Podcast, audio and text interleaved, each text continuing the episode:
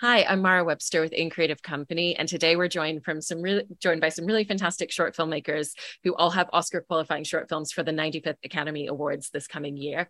Uh, we are joined today by the director of Eureka, Miida Chu. For Hallelujah, we have Victor Gabriel. For the film Mate, we have George Alex Nagle. And for We Are Here, Constanza and Domenica Castro. And starting with Eureka, which the, the logline for this film is a young indentured Chinese prostitute must overcome her toxic dependency on the brothel madam on the eve of the 1885 anti-Chinese riot in Eureka, California. Um, for you, Miida, you know, around that, I wanted to ask you about the way in which you've created this film, which really centers on, on this singular story with this young woman and going through her personal experiences at this space and time, but how within that you wanted to use the film to create a larger dialogue and a, and, and a larger conversation, which is which approaches a lot of different themes and topics. To me it was very very interesting how much it was similar in terms of the anti-chinese sentiment because back then the chinese immigrant workers were seen as the cheap labor that was blamed to to be the ones who took away the jobs of the white americans and um, and at the same time there's also this kind of sense of dread in in China where there was famine and a lot of these parents were sending their children across the sea to work as indentured workers uh, mostly the women working as indentured prostitutes. So I was just very intrigued by this sense of um, just like the question of how do they identify whether as women or whether as Chinese, whether as Americans, because that they were just caught at this crossroad of oppressions both as for their gender as well as their um their race. So i thought that was just such an interesting group of people that i really resonated with. And yeah i just thought it would be an interesting film to make given the current political climate Absolutely. And then in coming over and talking about Hallelujah with you, Victor, um, you know, just to, to give the logline for your film, which is after being struck with the guardianship of their annoying bookworm nephew, two brothers in Compton, California have to decide if they're willing to take on responsibility of caretakers. Um, I was interested in how you've really told this story where we really get to see this amazing imagination and creativity within the central character of Hallelujah, but also how you wanted to approach that idea of the way that kids actually really see the world around them and understand so much more than adults always realize they're taking in, especially with the emotional trajectory of what this character is going through. Yeah, for sure. Um, well, first of all, I'm a marriage and family therapist too. So when George earlier on in the conversation, George is at a job. I still have like a regular day job. So I I'm a marriage and family therapist that specializes in trauma. I work with a lot of kids, have worked with a lot of kids and people, and then I tr- turned into a filmmaker. So yeah, kids always experience like the world in very harsh ways, but what I tend to see is they maintain their innocence.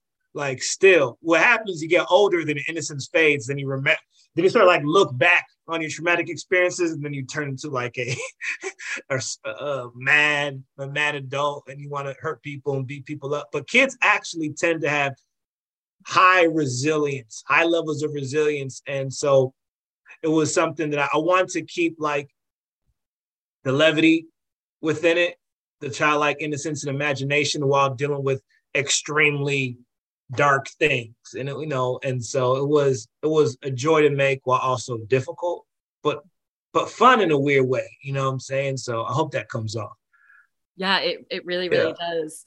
Um, and coming over to the film Mate, which is after too long apart, deadbeat dad John's attempt to reconnect with his school age son Jack over a weekend on the outskirts of Sydney threatens to collapse into chaos and heartbreak. I wanted to ask you about the the kind of building of this father son relationship because it's kind of beautifully imperfect. You have this father who just so desperately wants to be able to reconnect with his son, um, and his idea of it is drawing him into the his world and his adult life.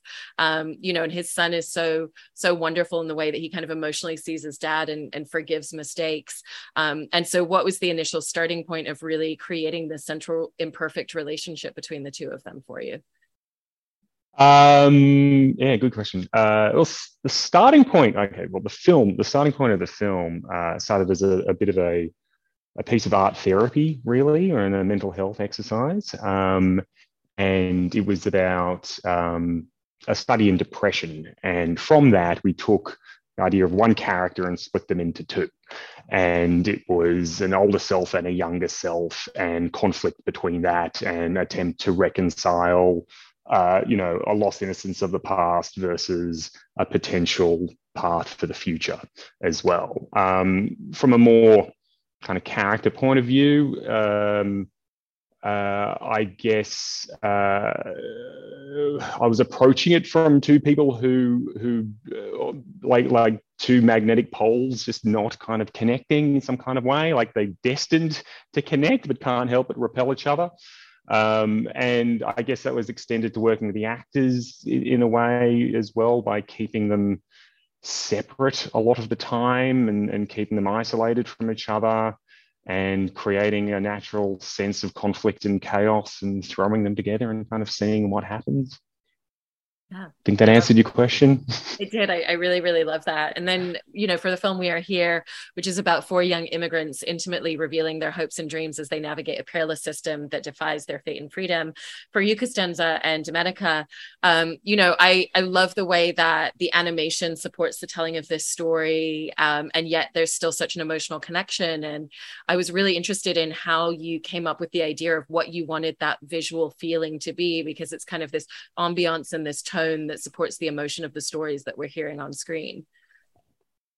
Yeah, thank you. Um, so Domenica meditates and she wanted to kind of like her her vision for it was to create like a med- meditative point of view that could really submerge the audience into like an experience and into feeling um, we thought that if we could go back, we're like, okay, if we can go back to how we all learn as children, which is through shapes and colors and sound and music, if we can just go back to that sort of elementary way of experiencing something, perhaps like it can touch people like in a in a different way, in a different perspective. No, I don't know, Dom, if you want to add anything. Yeah, I feel like the conversation um, of immigration is really um, exhausted in many ways, and we wanted to uh, because it's still a conversation that has to be maintained alive because it's still happening um, every single day. We wanted to just reimagine how to how to discuss it and how to um, how to how to approach it, not from a political position, but from a humanitarian pay, space, and just you know feeling the lives of others um, and imagining them within ourselves. Yeah, absolutely. And and Miida, kind of coming back to you with with the film Eureka, I wanted to ask about the visual aspects with your film as well, because there's really beautiful use of of light and shadows and a very specific color palette. Um, and so when you were concept when you were coming up with the idea of what you wanted the film to look like visually, um, where did the initial ideas come from for that use of light and that use of color? Yeah the whole idea was like i'm the type of filmmaker who would like to kind of come up with the kind of key visual visual motifs that kind of resemble certain kind of um, inner struggles. Because to me the camera at best is able to photograph what the character sees about themselves from the inside how they want to be seen how do they see themselves.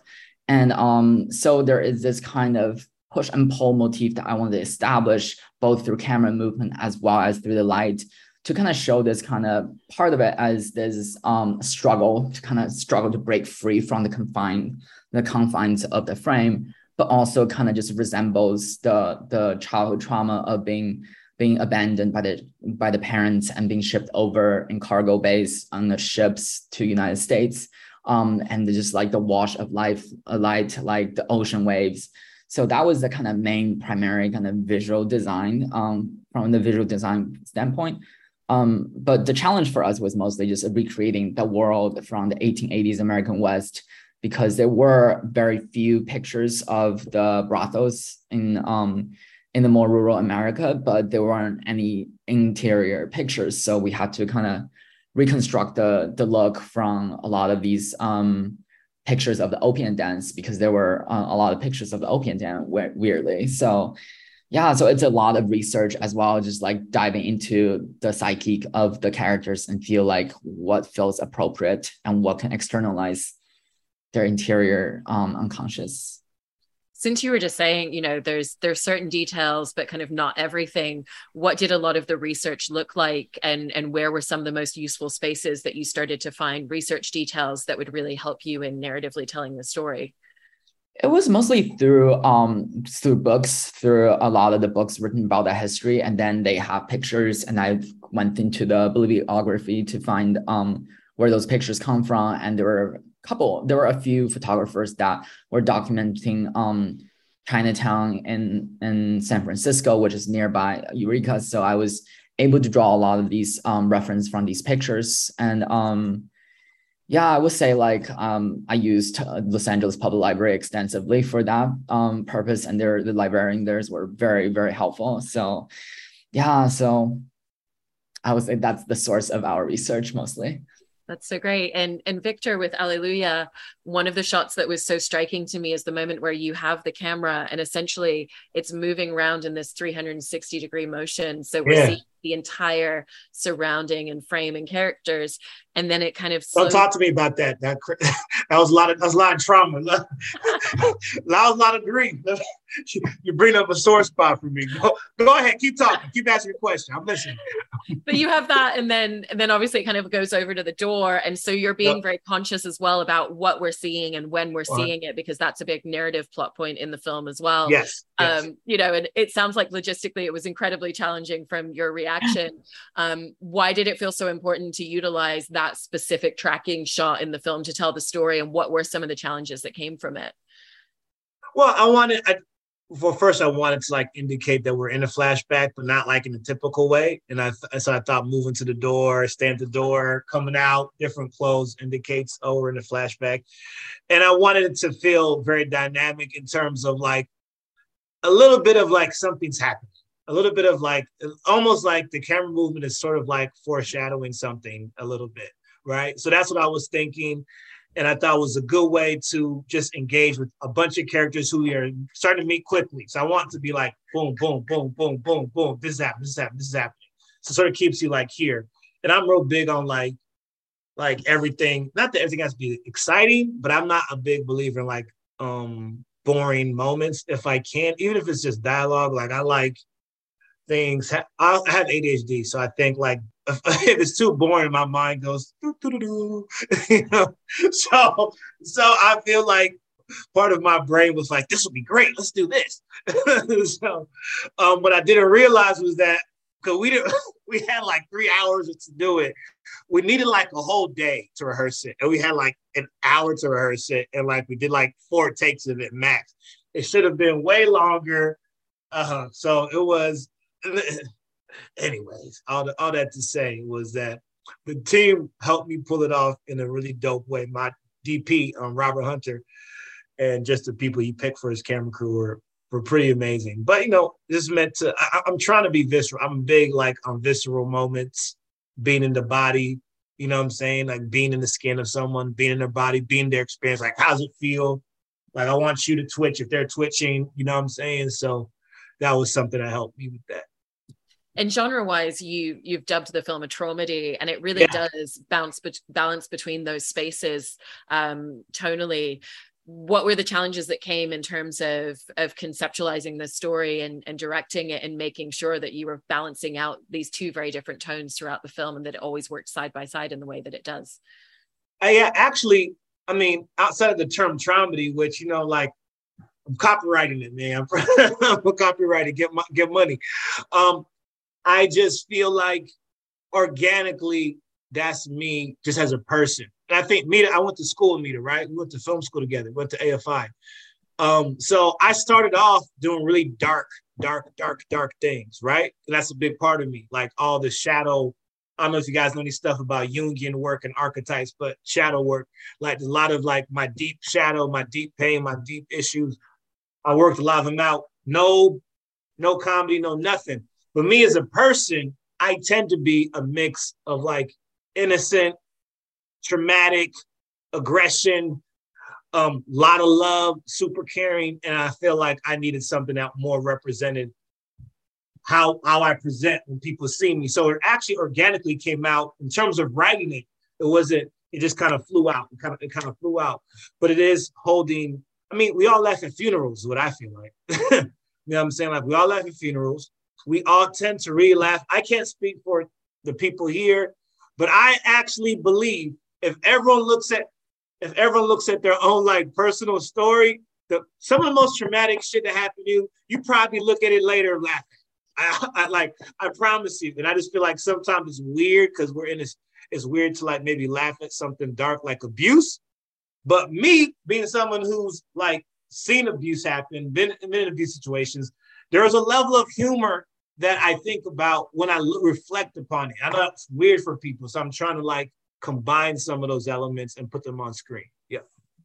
That's so great. And, and George, in, in talking a little bit more about Mate, um, there's so many lovely shots where where it's kind of the moments between the dialogue and they're telling us just as much about this character these character dynamics and this relationship as the moments where they're talking to each other and there's dialogue going back and forth. And you know even just simply watching them get food or sit in front of a wall we really just get to kind of live and breathe with them.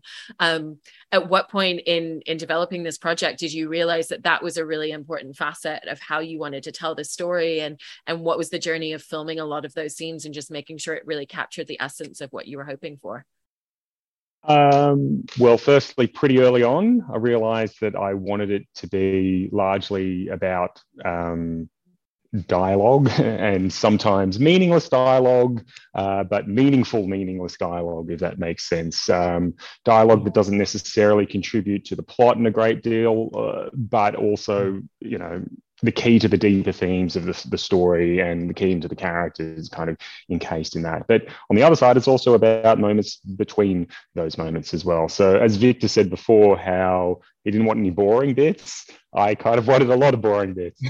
um, and you know, try to find the balance between, you know, keeping a story moving and keeping an audience engaged and then giving you moments where you can just sit and, and experience a moment with a character. Yeah. Um, like uh, the character of John is, is a character who needs to keep on moving and keep on talking. And the second he stops, he's you know his facade slips off and he kind of caves in and his world crashes. Um, so he almost needs to keep on talking as a defense mechanism or as a way of surviving. Whereas Jack, on the other hand, um, is very introspective and uh, you know there's a lot inside but it takes trauma for that to actually come out.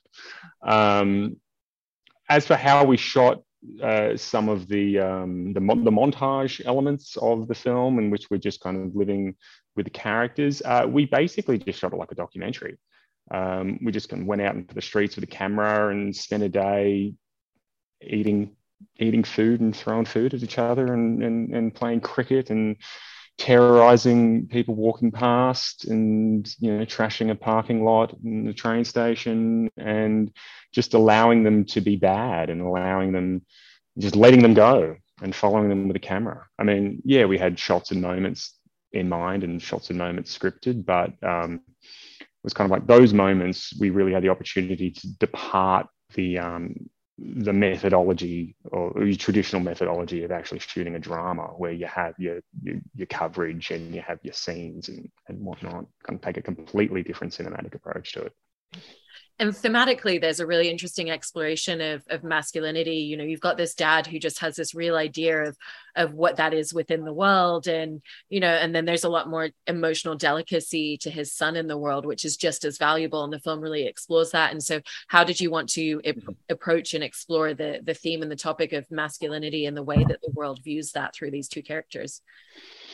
Um I should probably say that this this wasn't something that we started the process with. This is something that just happened naturally with the characters and how the kind of characters grew and evolved during the writing process. And um, look, John, John is a very specific type of guy who's, um, look, I, I, think there are equivalents in, in different cultures, but in Sydney anyway, he's very much a, a kind of Penrith lout um, kind of guy who has quite a, what we call a fairly dated approach to masculinity built on bravado and toughness and um, I guess masculine superiority in some kind of way. Um, whereas Jack, on the other hand, represents a, a, newer form of masculinity based around empathy and understanding and vulnerability.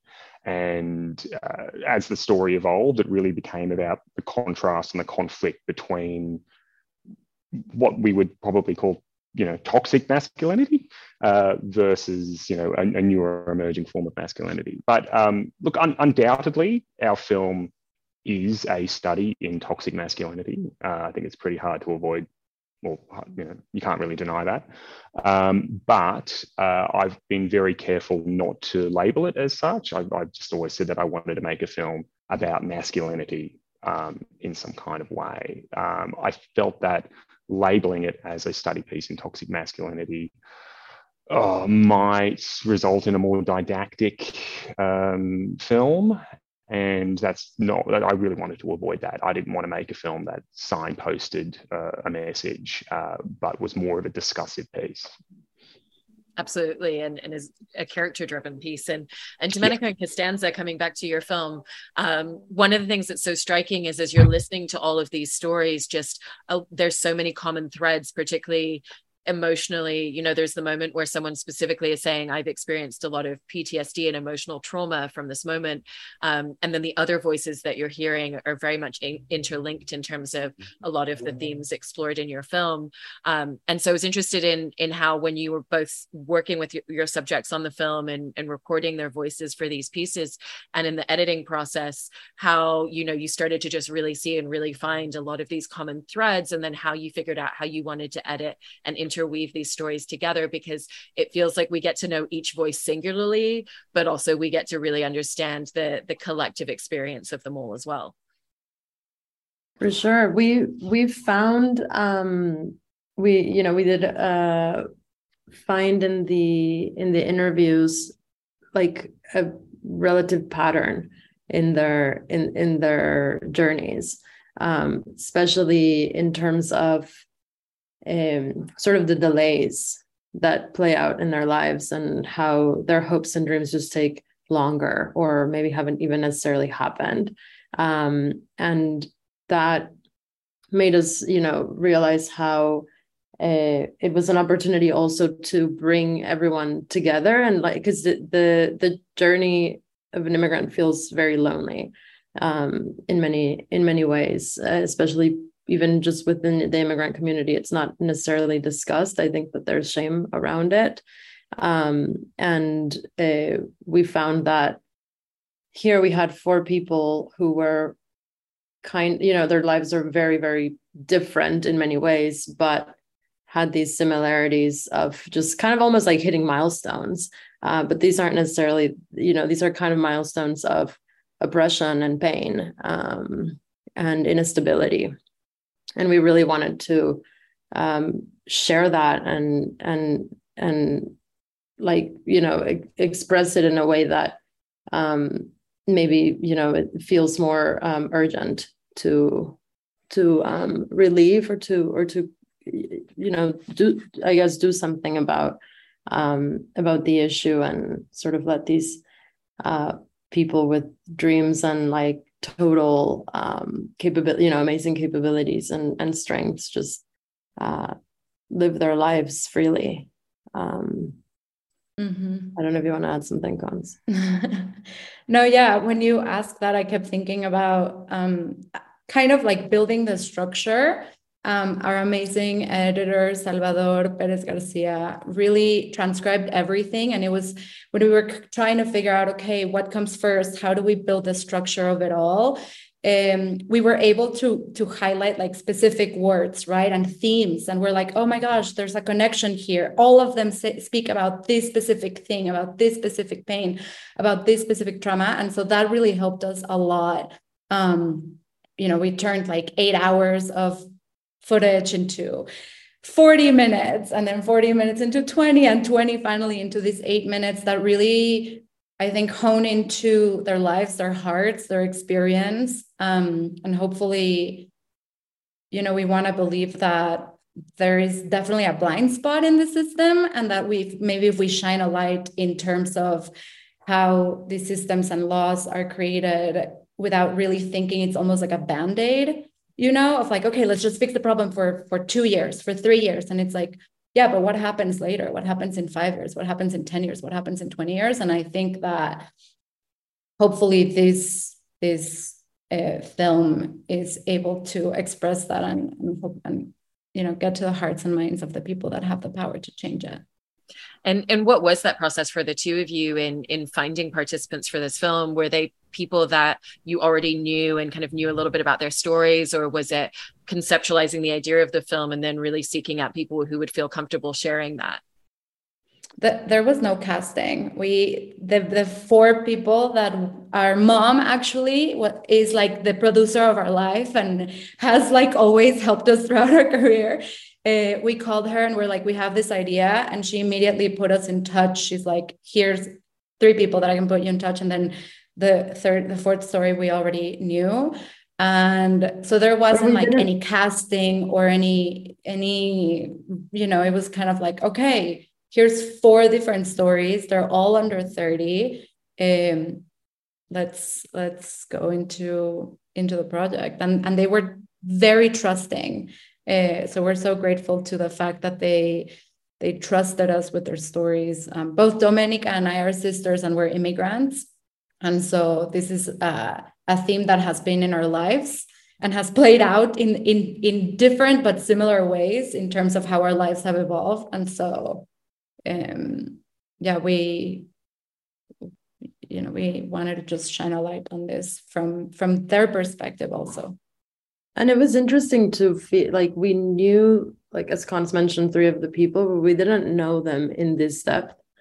Um, and I feel like the they were so open and and interested in just like, I guess, speaking about um about it in in a way that I, you know, even having maybe had um conversations and and shared you know in in many ways uh, we hadn't reached this this level of um, of intimacy. Um, and openness and um, it was really it was really beautiful to to see it. And then to even when we did share the film uh, for them to go oh i thought my whole life i was like you know living this experience by myself. And it's really cool to see that other four you know other three people are kind of having the same experience and like I feel less alone. And that's something that Cons and I always have talked about that we like to make films to help people feel less alone. Um, in the world. Such an important medium of connection and um, it's been important in our lives. I love hearing that that was that was the response to them watching it. Um, you know, I have to say I'm so impressed by the stories that you've all told, and especially in terms of short term, short form storytelling. It's it's such a, a challenge and an achievement to tell such rich, layered, and textured stories with such a finite amount of time. So I'm so impressed by what you've each done individually with your films. Really appreciate you sharing them with us and talking about it today. Thank you so much. Thank you. Thank you so much.